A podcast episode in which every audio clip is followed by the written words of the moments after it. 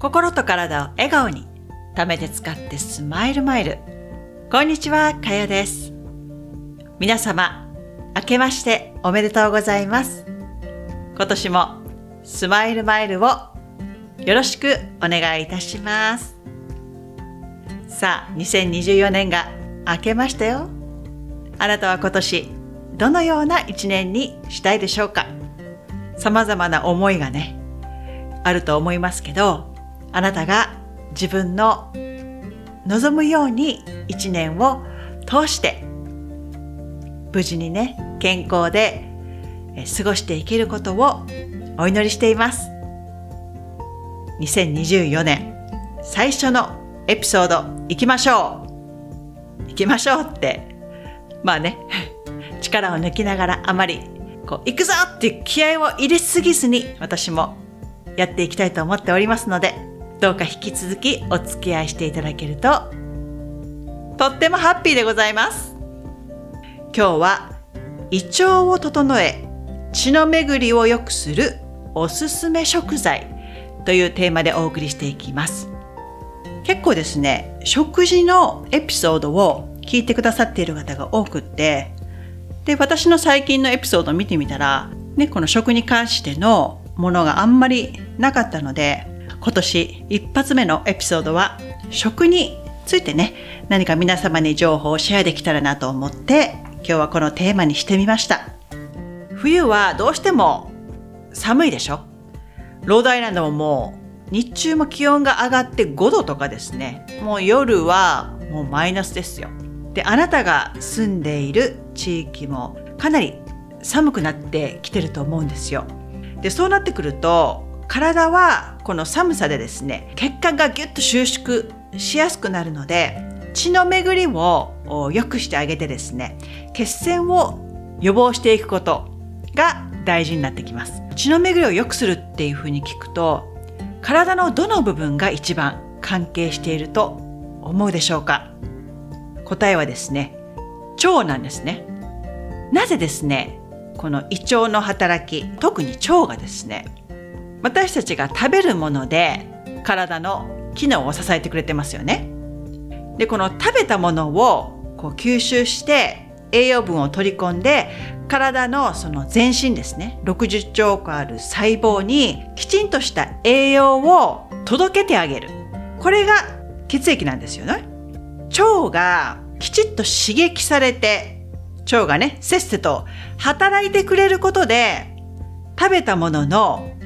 排泄とか吸収がスムーズになるんですよ。で体を動かさないと血液の流れが悪くなるのと同じで腸の動きが鈍かったりきちんとした動きがなされていないとそこを流れるですね血液ってほら全身に流れてるでしょ？腸にも血液が流れてますでここの流れが悪くなってしまうとせっかく食べた食べ物の十分な消化や吸収ができなくなってくるんですよ。でここが鈍くなってくるとどうなりますか？食べ物も放置してると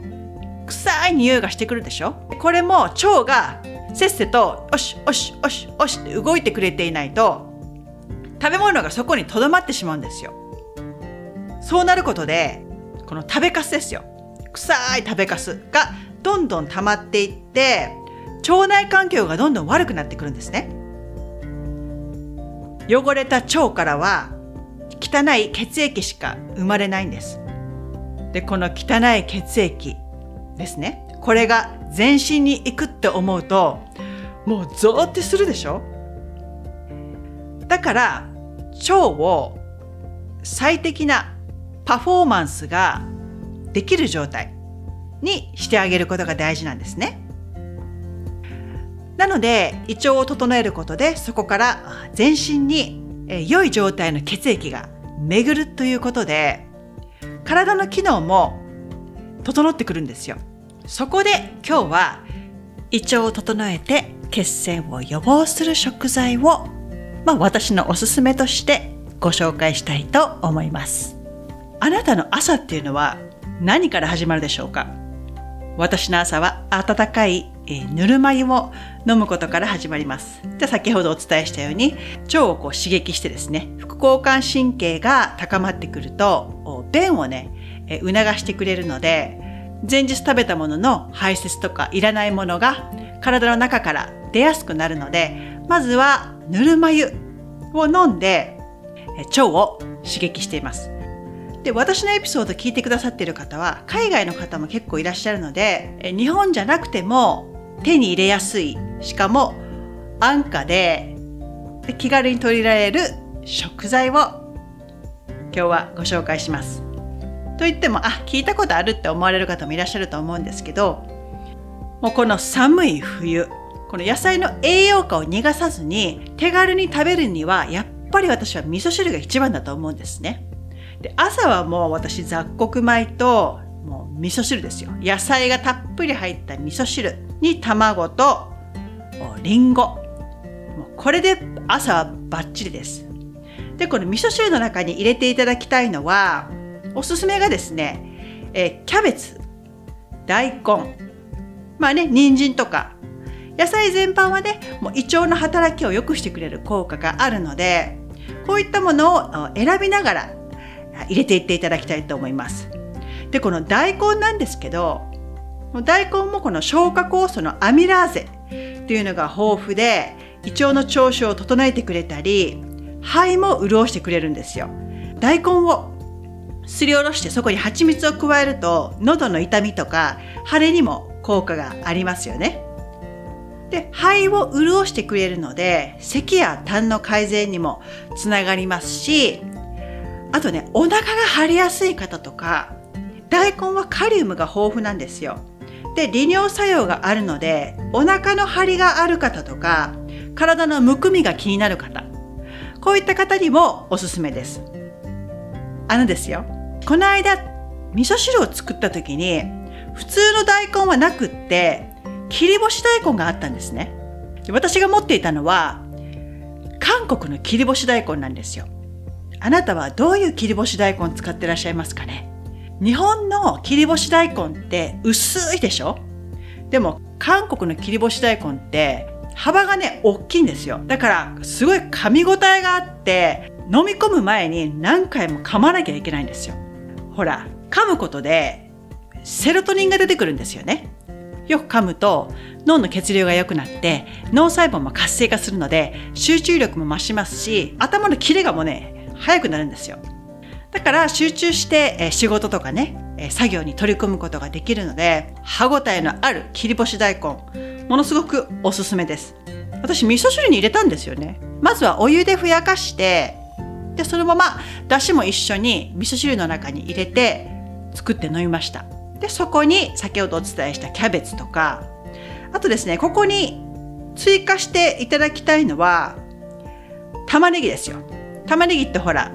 温めると甘みが増すでしょ？でこれも胃腸を整えてくれる成分もあって血液もサラサラにしてくれます。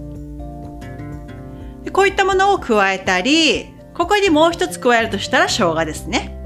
生の生姜っていうのは食べた瞬間にもうね体がブワーッとあったかくなるんです。で汗を出すことで体から熱を排出するんですね。パウダー状の生姜もあります。使ったことある方いらっしゃいますか？私は主にこの粉末を使ってるんですけど、これは血行をですね、改善してくれて、体をじんわり芯から温めてくれます。この粉末は胃腸の弱い人や慢性的な冷えを抱えている人におすすめです。で、もう一つ、更年期障害に悩んでいる方とかにおすすめなのが以前もご紹介したと思うんですけどキクラゲなんですよ。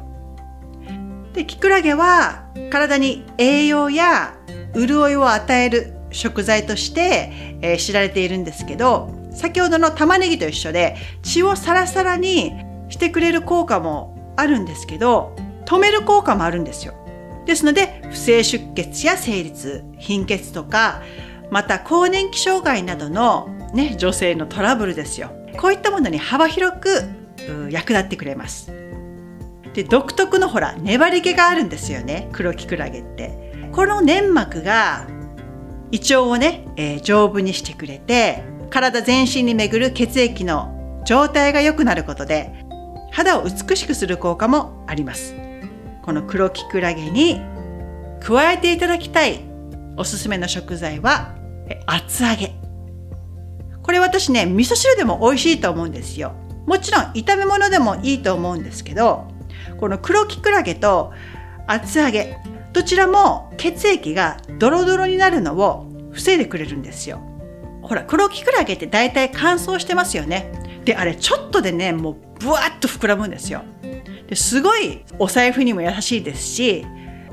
たくさんの黒きくらげができるので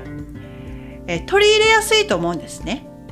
私はもうほんとね味噌汁におすすめです。この黒きくらげに厚揚げ入れて玉ねぎを入れてもいいですしね。で最後に、えー、おすすめしたいのがですね大豆なんですけど、まあ、豆腐も含めてですね。これを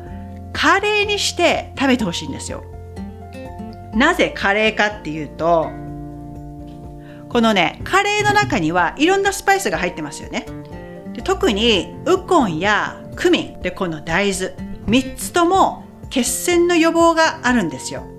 で血栓を予防してくれるってことは体を温めて血の巡りを良くしてくれるので体が冷えやすい方とかに特におすすめです。カレーってもう食べるともう体がポカポカ温かくなってくるでしょ。あれにはもう様々なスパイスが入ってるんですよ。まとめとして朝起きたら温かい寝る前を飲んで腸を刺激します。でよいさよいさって腸が刺激してね便が出て腸の動きを活発にしていくとそこに流れている血液も、えー、良くなっていって体全体にきれいな血が、えー、回りやすくなって一つ一つの細胞に質の良い血が流れやすくなります。で体が冷えて、ね、血栓ができやすくならないようにするためにも今日お伝えした体を温める食材や胃腸の働きを良くしてくれるお野菜、まあ、私のおすすめとしてはキャベツ大根切り干し大根玉ねぎきくらげ大豆ですね。そういったものを取り入れていただいて体のその栄養を吸収してくれる腸を元気な状態で保ってあげることが大事。そしておすすめとして、えー、カレーの中に大豆普通の大豆でもいいんですよ。でも豆腐も美味しいです。カレーの中にその大豆製品を入れていただくことでそのカレーのスパイスウコンやったウコンだったりクミン。こういったものも血栓の予防があるので全体としてこう体が温まって血の巡りが良くなって血栓を予防してくれるっていうことにつながるんですね。もう本当にね、味噌汁って最強で、朝ぜひ、えー、味噌汁の中にいろんな野菜をね、入れて、えー、飲んでみることをおすすめします。特に海外在住の方、よかったら試してみてください。それでは最後まで聞いていただきありがとうございました。また次回に。チャオ